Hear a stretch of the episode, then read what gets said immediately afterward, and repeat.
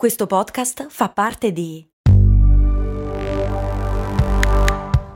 Voice Podcast Creators Company.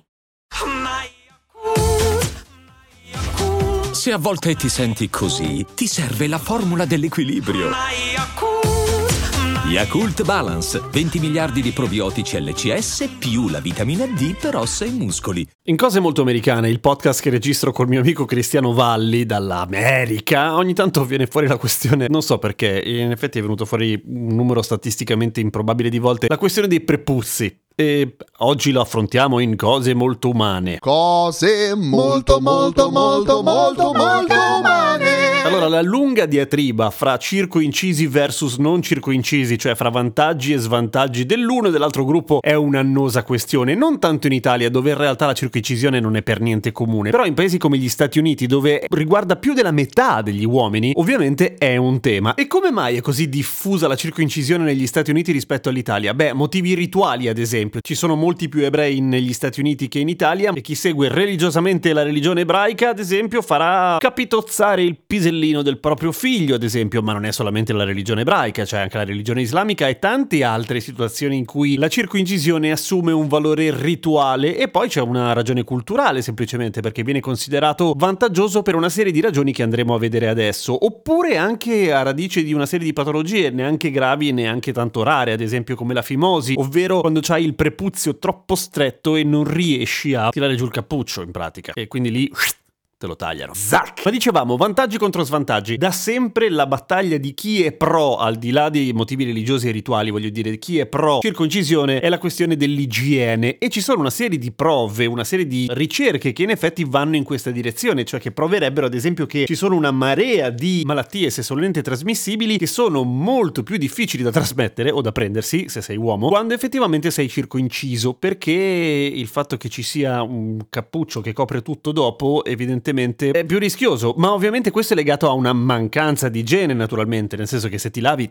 ti lavi, che poi tu lo copra o meno cambia poco, non voglio scendere troppo in dettagli, però che schifo. E questo è principalmente il vantaggio che di solito viene esposto dai pro. I contro dicono, eh ma minchia, ma perdi sensibilità. Ed è vero? Sì, perdi sensibilità, in effetti sì. Molte delle zone sensibili del pene sono proprio nella zona di transizione, ovvero da dove, dove si... Se fosse fatto di stoffa ci sarebbe la cucitura fra il prepuzio e il glande, mettiamola così. E questo è uno svantaggio, porca vacca, a meno che, suggerisce qualcuno, tu soffra ad esempio di eiaculazione precoce, a quel punto essere un po' meno sensibile ti fa durare di più. E in effetti è così. Do des, duri di più ma ti piace di meno e, e poi ti devi togliere un pezzettino di cazzo. Però vabbè, nel senso quello è amen. Comunque la questione di toglierti un pezzettino di cazzo ovviamente è un'operazione banalissima e semplice se fatta in condizioni, come dire, appropriate da un punto di vista sanitario, ma non sempre è così e il rischio di infezione, di emorragie e ahimè di morte in caso di circoncisione fatta a cazzo, passatemi il termine, ahimè sono in diminuzione, ma sono state tantissime, ok? Ovviamente non è una mutilazione, non ha niente a che vedere con l'infibulazione, nel senso che lì è la mutilazione di un organo che non avrai più per tutta la vita, altro che perdere un po' di sensibilità. Lì non si dibatte nemmeno sui vantaggi o gli svantaggi, è solo una merda, maledizione. Invece la circoncisione per qualcuno appunto può avere dei vantaggi e di solito chi è circonciso è contento, anche perché a quel punto che cazzo devi fare? Originalmente la circoncisione però aveva uno scopo simile a quello dell'infibulazione, anche se con scarsissimi risultati per fortuna, cioè quello di rendere meno piacevole il rapporto sessuale e rendere più difficile la masturbazione, perché da un punto di vista fisico, oh, forse devo fare una sorta di parental advisory, eh? Parlo di pippe? No, vabbè, tanto prima o poi. Da un punto di vista tecnico, pratico, il prepuzio serve anche a far scorrere liberamente, che so, la mano senza creare attriti, se non ci metti nu- se non c'è il prepuzio rischi di farti una brutta abrasione, fai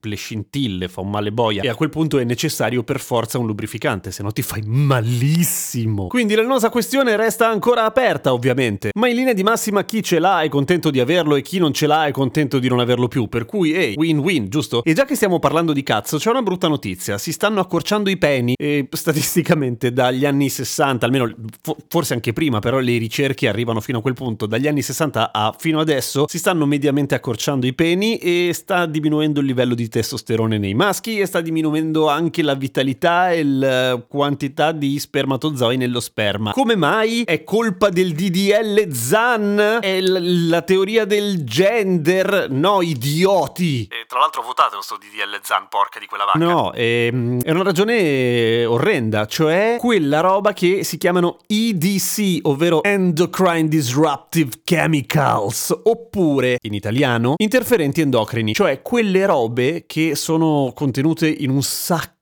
di cose di cui facciamo utilizzo ogni giorno, che vanno a interferire appunto e a mandare in vacca gli equilibri ormonali. E gli interferenti endocrini si trovano ovunque, cioè dalla plastica alla carta riciclata, possono essere i BPA, possono essere gli ftalati, possono essere una marea di roba. E quindi ci ritroveremo tutti col pisello piccolo, non è vero, è una cosa generazionale, vale a dire non è che durante la vita ti cambia la dimensione del pe- Oddio, credo. Ora è vero che si sta un po' più attenti all'utilizzo degli IDC, però è stato un cazzo di casino fino adesso e se ne stanno accorgendo un po' troppo tardi. Questo cosa comporta? Spero niente. Era giusto per finire la puntata in modo coerente, si parlava di piselli.